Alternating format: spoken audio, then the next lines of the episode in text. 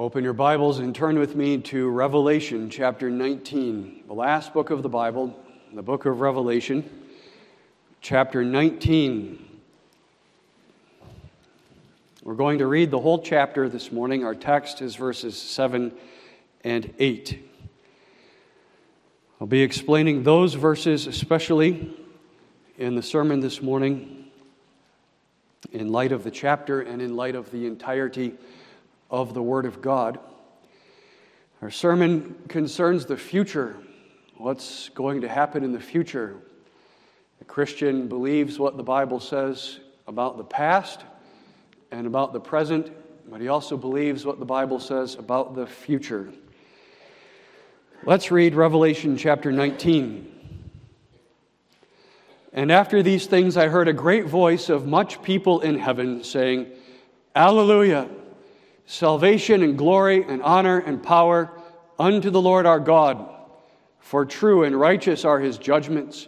For he hath judged the great whore which did corrupt the earth with her fornication, and hath avenged the blood of his servants at her hand. And again they said, Alleluia! And her smoke rose up forever and ever. And the four and twenty elders and the four beasts fell down and worshipped God that sat on the throne, saying, Amen, Hallelujah. And a voice came out of the throne, saying, Praise our God, all ye his servants, and ye that fear him, both small and great.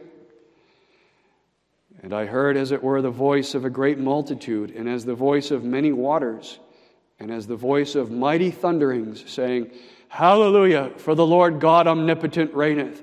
Let us be glad and rejoice and give honor to him, for the marriage of the Lamb is come, and his wife hath made herself ready. And to her was granted that she should be arrayed, that's clothed in fine linen, clean and white, for the fine linen is the righteousness of saints. And he saith unto me, Write, Blessed are they which are called unto the marriage supper of the Lamb. And he saith unto me, These are the true sayings of God. And I, this is John, the Apostle John speaking, and I fell at his feet to worship him. And he said unto me, See thou do it not. I am thy fellow servant, and of thy brethren that have the testimony of Jesus. Worship God, for the testimony of Jesus is the spirit of prophecy. And I saw heaven opened, and behold, a white horse, and he that sat upon him was called faithful and true, and in righteousness he doth judge and make war. His eyes were as a flame of fire, and on his head were many crowns. And he had a name written that no man knew but he himself. And he was clothed with a vesture dipped in blood, and his name is called the Word of God. And the armies which were in heaven followed him upon white horses clothed in fine linen, white and clean. And out of his mouth goeth a sharp sword, and with it he should smite the nations. And he shall rule them with a rod of iron, and he treadeth the winepress of the fierceness and wrath of Almighty God. And he hath on his vesture and on his thigh a name written King of Kings and Lord of Lords. And I saw an angel standing in the sun, and he cried with a loud voice, saying to all the fowls that fly in the midst of heaven, Come and gather yourselves together unto the supper of the great God, that ye may eat the flesh of kings and of captains, and the flesh of mighty men, and the flesh of horses, and them that sit on them, and the flesh of all men, both free and bond, small and great. And I saw the beast and the kings of the earth and their armies gathered together to make war against him that sat on the horse and against his army. And the beast was taken, and with him the false prophet that wrought miracles before him, with which he deceived them that had received the mark of the beast, and them that worshipped his image. These both were cast alive into the lake of fire burning with brimstone. And the remnant were slain with the sword of him that sat upon the horse, which sword proceeded out of his mouth. And all the fowls were filled with their flesh. To that point, we read the holy and inspired word of God. Our text is verses 7 and 8. Let's read those two verses again. Let us be glad and rejoice and give honor to him, for the marriage of the Lamb is come, and his wife hath made herself ready. And to her was granted that she should be arrayed in fine linen, clean and white, for the fine linen is the righteousness of saints.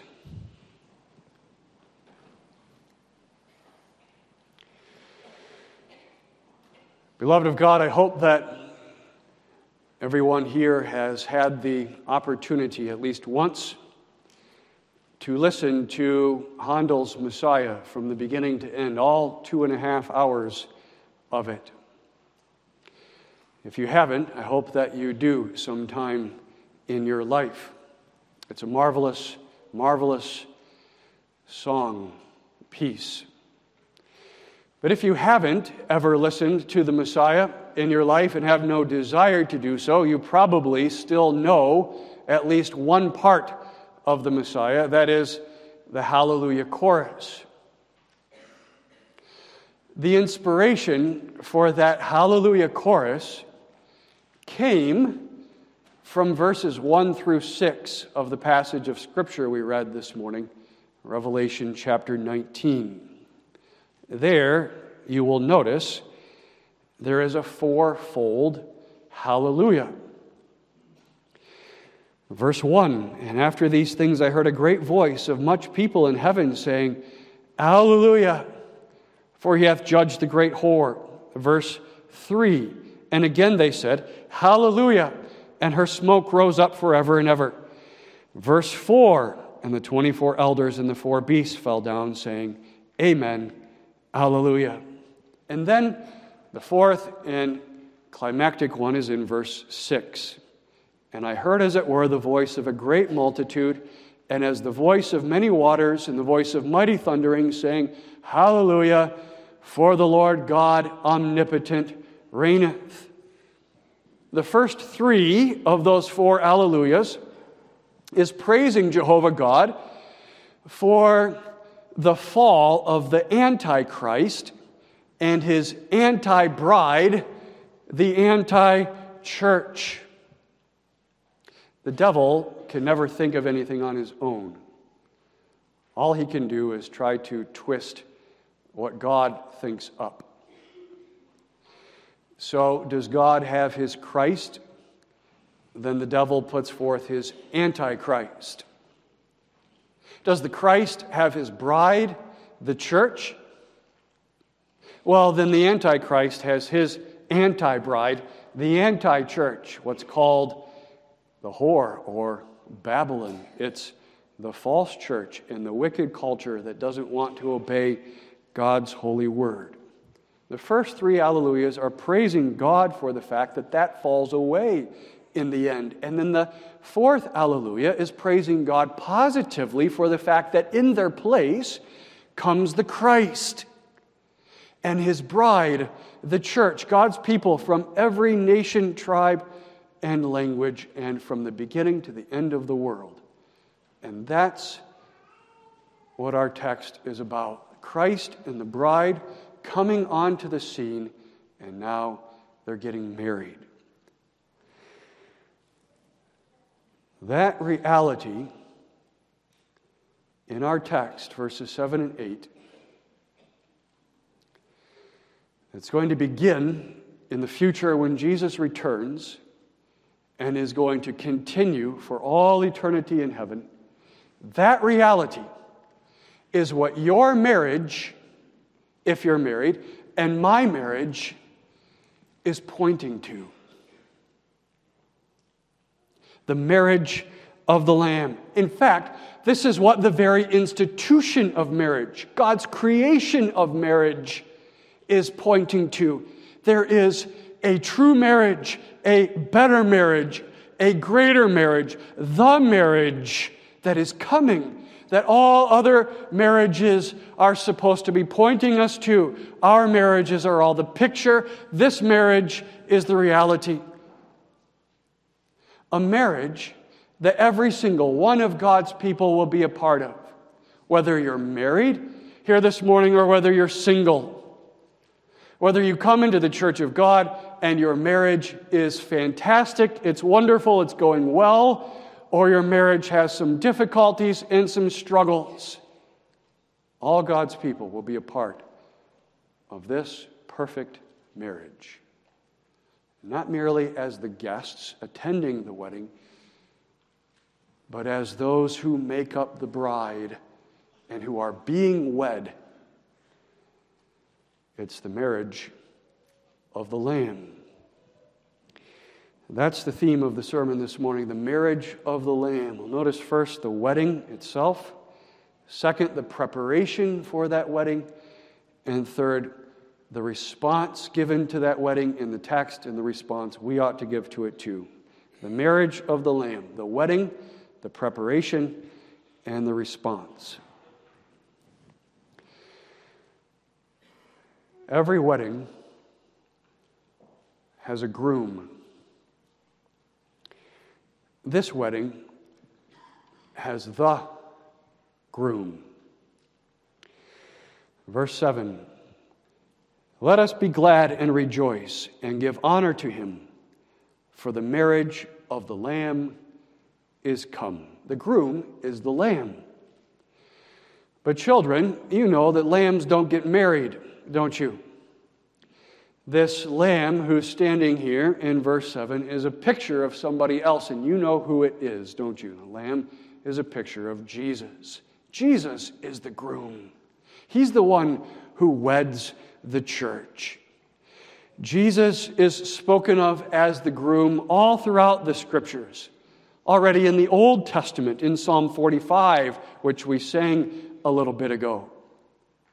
Psalm 45 is a wonderful prophecy of this moment being communicated to us in our text that speaks of Jesus as the king getting married to his church, the queen. In John 3, verses 28 and 29, John the Baptist calls Jesus the bridegroom, the groom, and his church the bride, and John the Baptist calls himself merely the friend of the groom. In Matthew chapter 25, Jesus himself tells the parable of the ten virgins. In that parable, there is a father who is God, who is preparing for a wedding for his son, who is Jesus, who's getting married to the church. And then, of course, there is Ephesians chapter 5, where the Apostle Paul says that all of our marriages are pointing to the marriage of Christ and the church. The groom is Christ.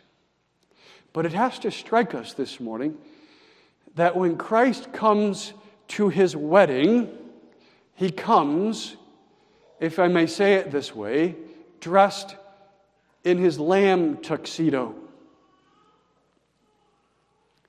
That has to strike us because the Lord Jesus appears on the pages of the book of Revelation, usually in other ways, usually in ways that are images calculated to communicate to us, especially his power and his majesty, his sovereignty. We read one of those in the rest of chapter 19, where he comes on his white horse, with those eyes as flames of fire, with a, a Roman broadsword coming out of his mouth, the Jesus that people never knew.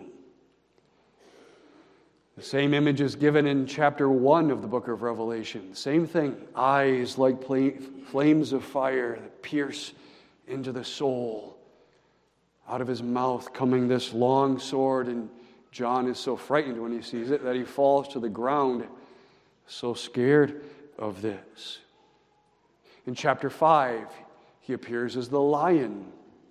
In chapter 10, he appears as this huge, mighty being who has one foot on land and one foot on the seas, and his legs are like pillars of brass, and he has a, a rainbow covering his head. He is this mighty, mighty being. But here, when he comes to his wedding, he comes as the Lamb. Because this is what he wants his bride, the church, to see of him especially. He wants this to be in the forefront of, his, of their mind on their wedding day. That who he has been for her is the Lamb, the one who was slain for her, the sacrifice for her sins, the one who loved her so much that he gave himself to the cross as a sacrificial offering to pay for her sins so that she has the right to be here on this wedding day and to be married to him. This is going to increase our love for him on this day. We know this about him already, but that this is on the forefront. We will look at him and we will see him and say, This is the one who gave himself to the depths of hell for us, substituted himself in love. What a husband you're going to have on this day, church. This lamb is glorious, marvelous. In Colossians 1, Colossians 1, 14 through 20, the Apostle Paul puts together a string of excellencies about Jesus Christ in rapid fire succession. 14 excellencies of Jesus Christ. I'm going to give them to you, and as I give them to you, think of this Christ standing here on this wedding day, and that the church, all of God's people, are going to be with him forever. He as their head and husband. Colossians 1 14 through 20. He is the author of our redemption and the forgiveness of sins. Verse 14. He is the image of the invisible God. You can't see God, but you see God in Jesus Christ. He is the firstborn of every creature. Verse 15, He's the one by whom everything has been created, visible and invisible. Verse 16, He's the one for whom everything has been created, visible and invisible. Verse 16, He's the one who was before all things. Verse 17, He's the one by whom everything consists, by whom everything is held together, united. He is the head of the body of the church, verse 18. He is the beginning, verse 18. He is the firstborn from the dead, verse 18. In all things, he has the preeminence. Everything is unto him, verse 18. In him, all the fullness of God dwells, verse 18. In him, there is peace between God and his people by the blood of his cross, verse 19. He reconciles all things to himself, whether they be in heaven or in earth or under the earth. Verse 19. And still, when you see him on that day, you're going to say, The half of it has not been told me. Of all of your marvels, Jesus Christ. This is the one with whom you will spend eternity, people of God. This is the one who will be everything that a husband is to be.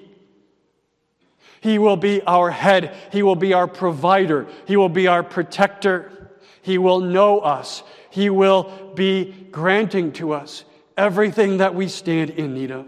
We will walk down life's pathway with Him forever into eternity. Does a wife desire a husband who has the ability to provide for her? All things have been given into his hand. He owns the cattle on a thousand hills. All the universe is in his possession. And he swears that he uses it all for the good of his bride, the church. Would a wife desire a husband who has great honor and great dignity? This Christ is the King of all the universe. All kings and all presidents must bow down to him.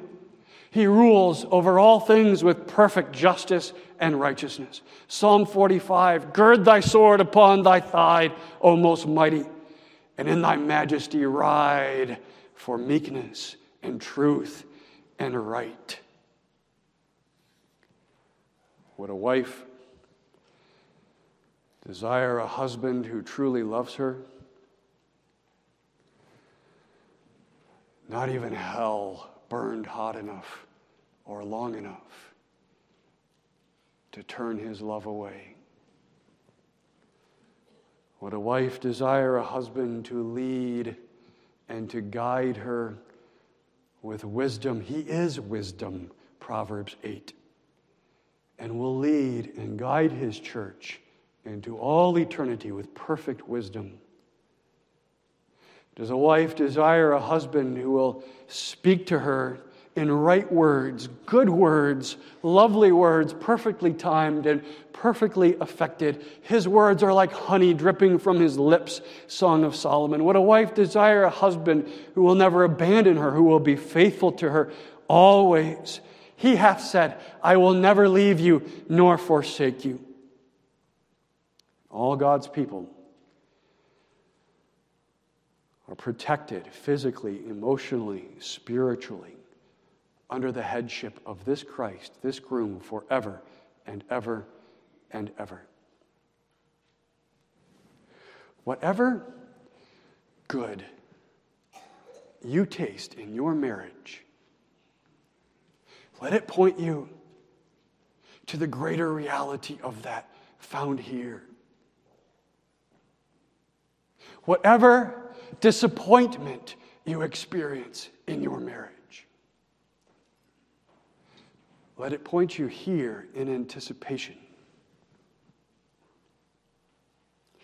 And whatever you feel like you're missing out on, never having gotten married, or in a marriage that struggles, or with a spouse that has abandoned you. Let it point you here in anticipation. Woman of God, married or single, is there any disappointment in your life? There's help for that in the church. But ultimately, look here, look to what's coming in the future and the marriage of the church to this Christ, where his headship will be so perfect over his people that he will grant them everything they stand in need of perfectly and utterly. Give yourself to rest in this, that this is coming, and let that give you contentment in your life and even in your marriage right now.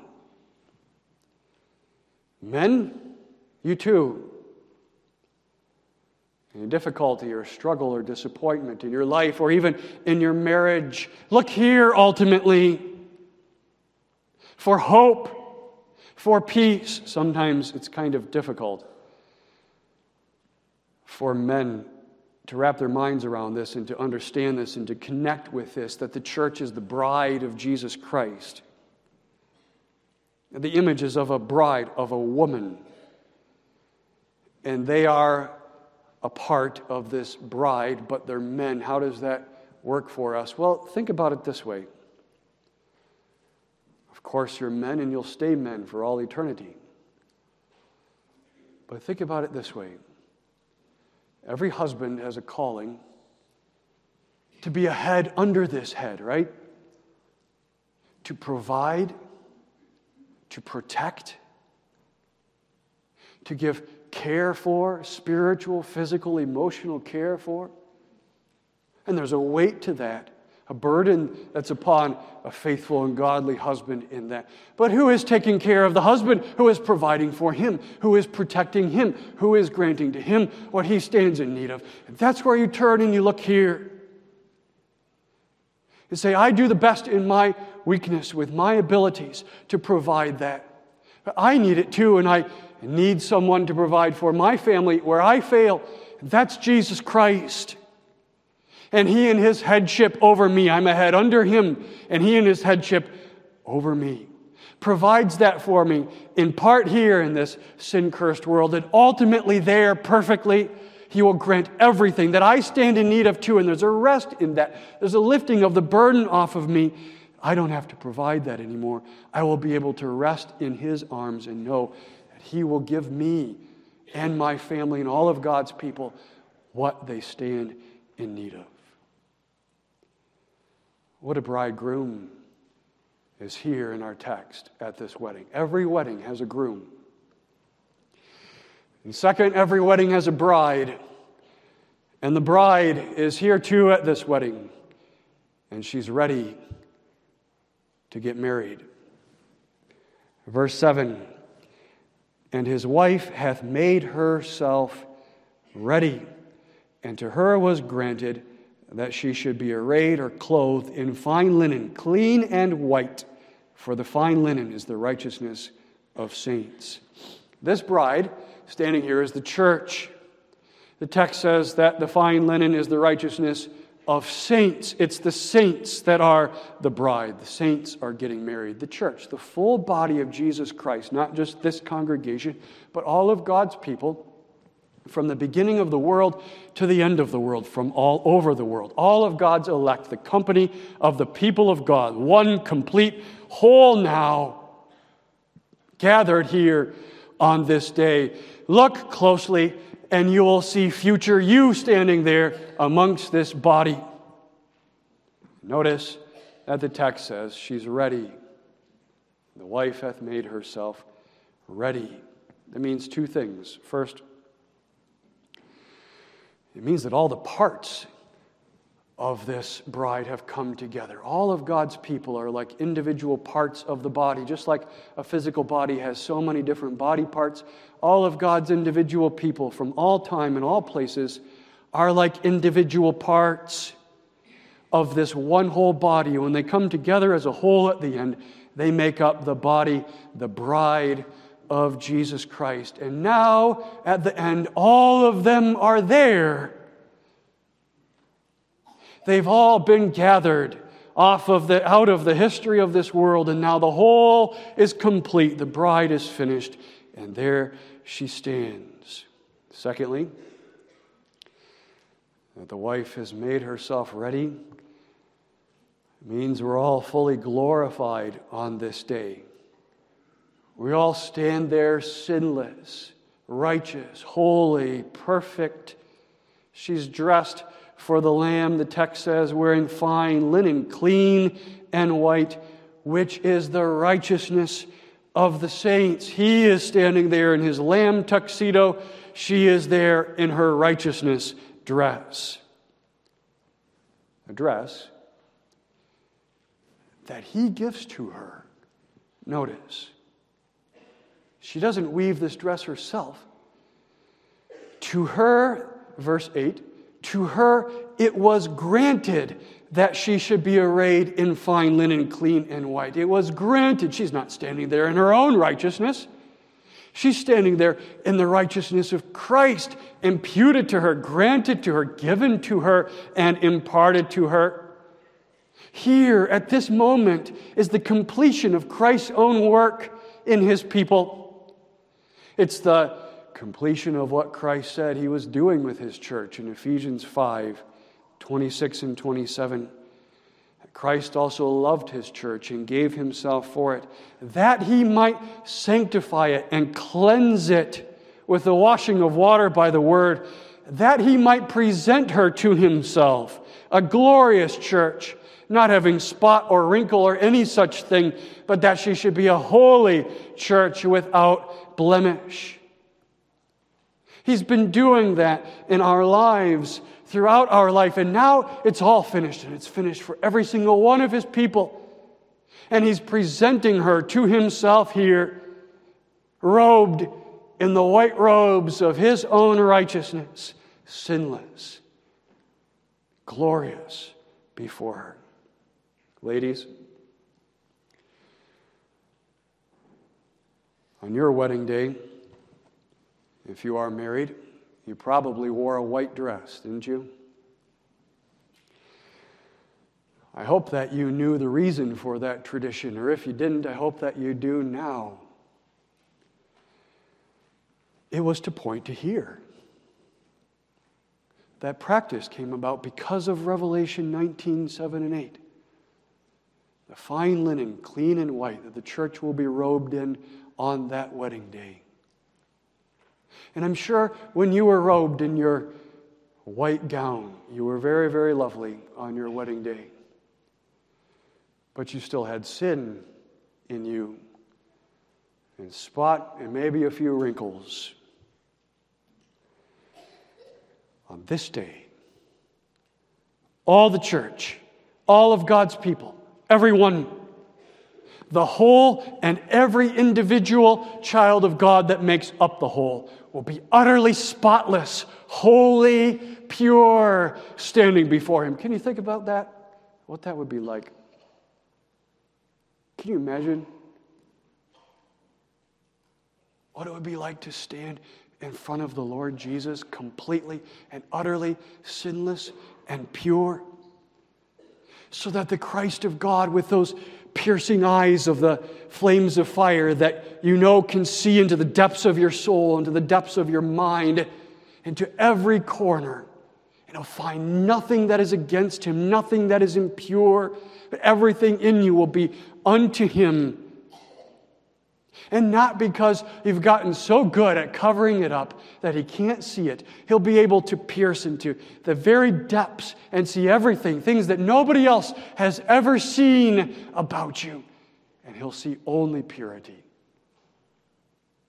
You won't have to open your mouth and wonder if I can even open my mouth, something's going to come out that's going to be offensive. I'm going to say something. No, you won't. Everything will be pure unto Him. You'll be able to speak pure words. All of your motivations will be unto the King.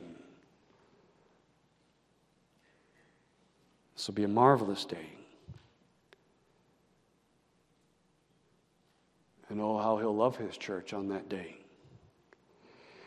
Psalm 45, that pictures this day, says, The king's daughter is all glorious within, all glorious inside.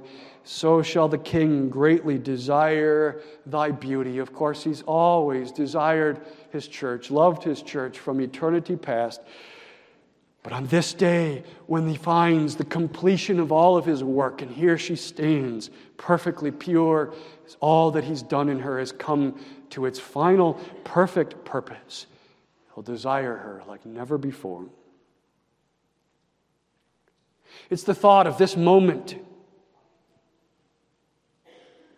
of her standing before him, perfectly pure, that kept him going the way of the cross. The Garden of Gethsemane, on that cross, three hours of darkness bearing the wrath of God for our sins.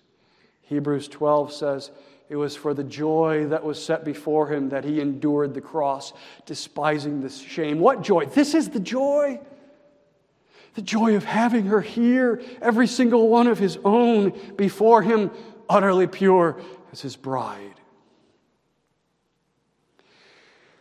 It's always a wonderful moment at a wedding, a wedding here, when those back doors open and the bride starts coming down the aisle, everybody stands up, everybody turns around and looks at the bride who's clothed in white. But the minister who performs the wedding has a special kind of privilege because he's standing up here by that point, and the groom is right down there. When those doors open up and the bride starts to come down, everybody's looking at the bride, and he is too, but he gets to also look at the groom looking at the bride. And he gets to see the light on that man's face as he sees his bride coming down the aisle dressed in white. That's a picture of this. So shall the king greatly desire thy beauty, all glorious within. The bride and the groom are here. And for God's people who despise their own sin, who know their sin and the unrighteousness that's within them that is ugly, this is the day of days when I could come before Him utterly pure, when He's finished His work in me. I'm righteous through and through. Every wedding has a groom, every wedding has a bride. And every wedding ends with a marriage, a union of that bride and groom. And that's here too, verse 7 the marriage of the Lamb is come. That's the union of these two, the bride and the lamb. This is a reference to the climax of the covenant of grace. God's covenant with his people. You know what that covenant is? Perhaps one way to remember it is with three B's. God's covenant is a bond, that's the heart of it, the essence of it, a bond with a body in an abode. That's what it was in the beginning, that's what it's always been, that's what it will be unto eternity. There was the body, Adam and Eve were the church in the beginning, and they had a bond with God. He came down and he walked with them in the cool of the evening in the abode of paradise, the Garden of Eden. You keep going in the Bible, in the Old Testament, there's Israel, and Israel is the body, the church. And there is a bond between God and his church in the tabernacle and the temple where God comes down and lives with them in the abode of the land of Palestine. And then you get to the New Testament and it's, it's getting greater. And now you have the Holy Spirit poured out upon God's people, the elect from all over the world. And that's the body. And the bond is their communion with God in the Holy Spirit. And the abode is the instituted church. And then finally, at the end, in our text, there is the new heavens and new earth. And there is the body, the whole of God's people, the completed whole in the abode of the new heavens and new earth. And the bond, that's what this verse is talking about the bond, the marriage, the union and communion with God that we will have there will be ultimate, greater than we have it now. It will be the ultimate of union with God in Jesus Christ. Isn't it the case that at the heart of your earthly marriage is an intimacy that is marvelous? It's a one flesh union. Every good conversation that you have as a couple, every encounter of the marriage bed undefiled, it's pointing you here to this intimacy, to this union that is coming. Every good friendship in the congregation that has intimacy at the heart of it, that's what a friendship is. Not the same as marriage, but an intimacy of knowledge and communion with one another. It's pointing you here to this intimacy, the greatest of all intimacies. Even the most intimate marriage that has ever been in the history of the world pales in comparison to the intimacy here between God and Christ and His church.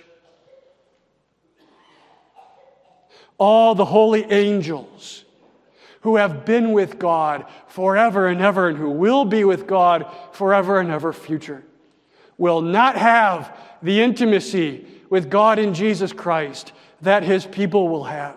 Even though they're perfect and sinless and holy too, they're the servants. We're the bride.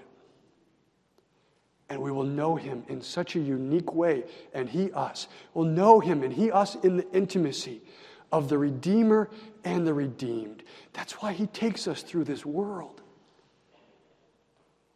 With all of its difficulties and all of its struggles, and through the deep way of sin and grace, and brings us through this pathway to this moment. So that through all of this, there's an intimacy we have with Him, having been with Him through this deep way of sin and grace. so that in the end we're going to have direct personal union with the Lord Jesus Christ as the culmination of all of our own personal union and experience with Him, and intertwined with all of that with everybody else who makes up this bride. And there will be perfect, deep expressions of love and delight in each other without sin forever.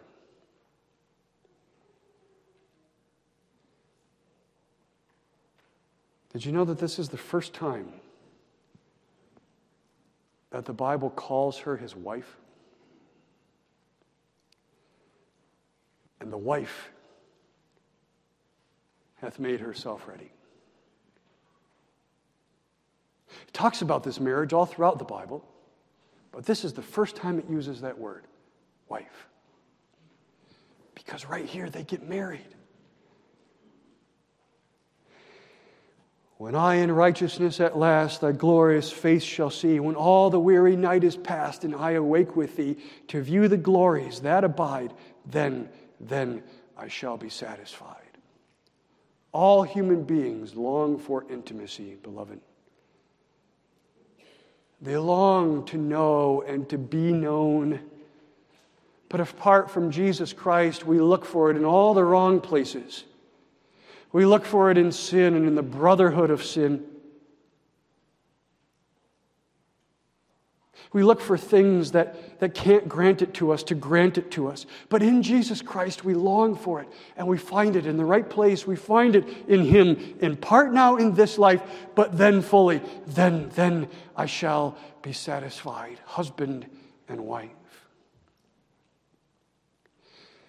That's the wedding. There's a groom, there's a bride, and there's a union. But every wedding also has preparation. There's preparation, there's a plan and preparation that gets carried out unto that day of that wedding, and there's that here too. Dad and mom, if you've ever had to prepare, plan, and carry out the preparations for a wedding of your daughter, you know the difficulty of that. It's a monumental task. But as difficult as that is, there has never been a preparation like this. The preparation for this wedding encompasses all time, all history, every single thing that happens, all history long.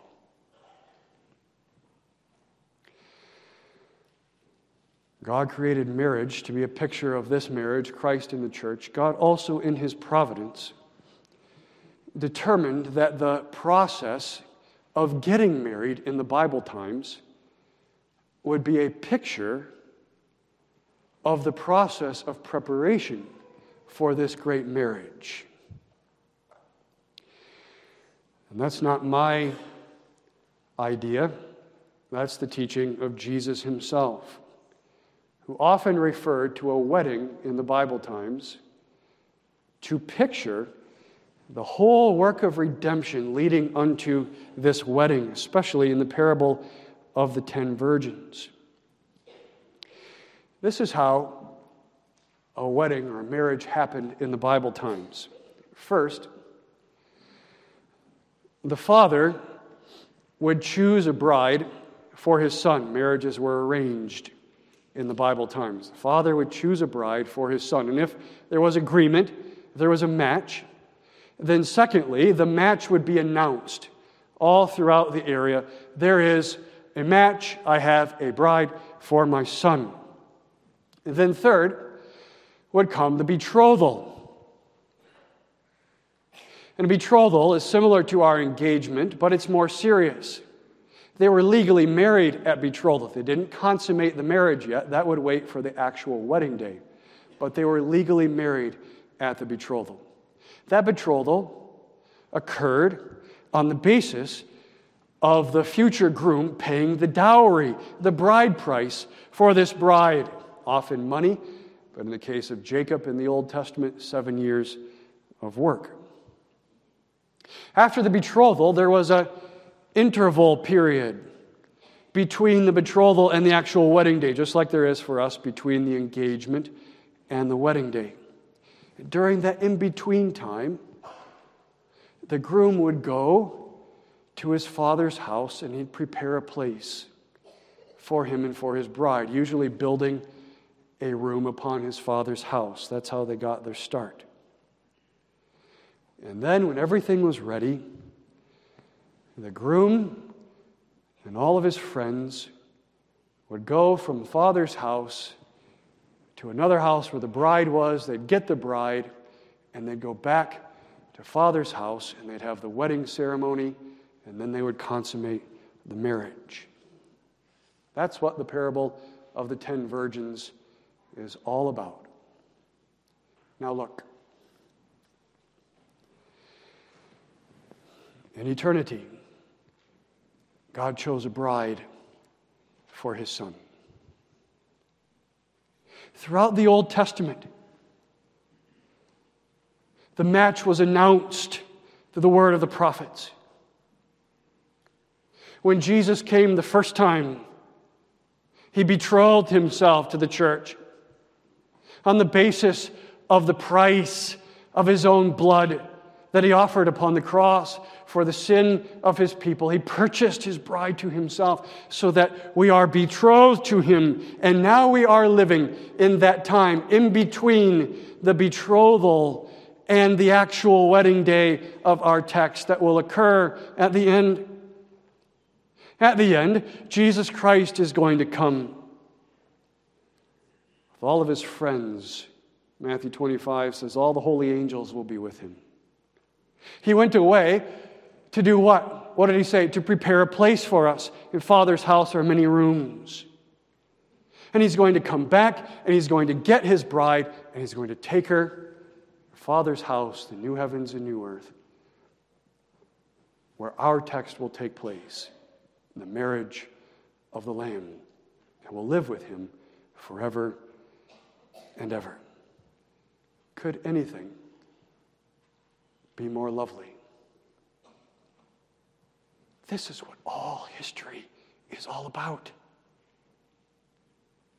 All history is a father and a son in the power of the Spirit, preparing for the wedding day, the marriage of the Lamb. It's no wonder that these voices cry out in verse 7 the marriage of the Lamb is come. All history has been leading up to this. We've been waiting for this. Everything has been pointing to this, and now it's here. It's come. And so the voices cry, Alleluia! The Lord God omnipotent reigneth. The sovereign God has worked all history long to bring us to this point, the completion of his purposes.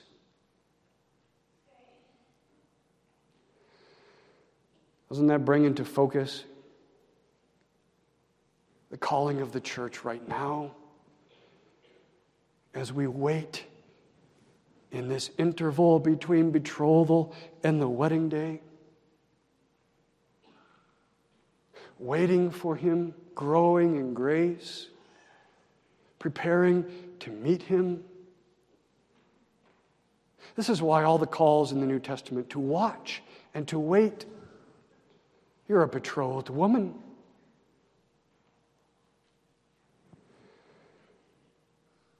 Is anybody here cheating on him spiritually?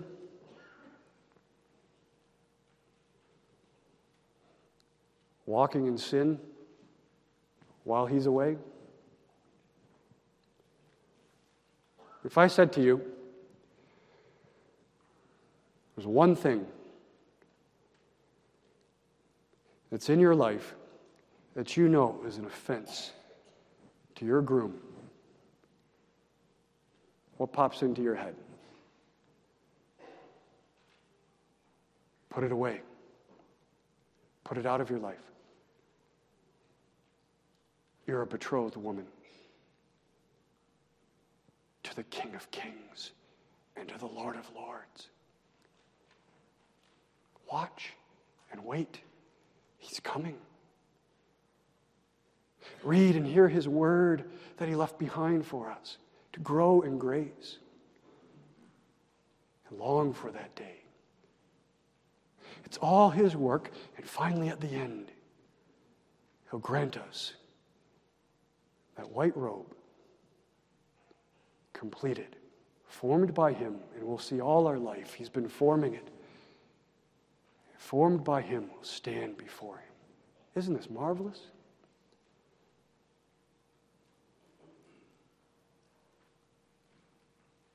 What's troubling you, Christian? Why are you so worried? Why are you so downcast? Why are you living in bitterness and anger? Could anything be as bad as this is good? There's a reason why everywhere around this text there's celebration and rejoicing. Every wedding has a groom, every wedding has a bride, every wedding has a union of those two. Every wedding has preparation that is being carried out into this day, and then finally, every wedding is celebrated. The marriage supper of the Lamb, what the wedding reception is a picture of. There's celebration, here. there's that fourfold alleluia. And the fourth one is all about this the marriage of the Lamb is come. Look at John in verse 10. He's so overcome by the wonder of this and the fact that all history has been pointing to this that he falls down and he starts worshiping the angel. And the angel has to say, No, don't worship me. This is what's coming. This is what your marriage is pointing to. This is what your marriage is preparing you for. And everything else beside. Look up to it. Look up to it together, husband and wife. Let this be at the heart of your union with each other, that together you look to this that's coming. Our marriage is pointing to this together. Rejoice in it together. It's sure. And he saith unto me, verse 9, These are the true sayings of God. This is coming. As real as your wife is by your side, husband, and as real as your husband is by your side, wife, as real as the warmth that is between you, this is coming. Hallelujah. Amen. Father, bless thy word to our hearing. Strengthen our faith by it, we pray. In Jesus' name. Amen.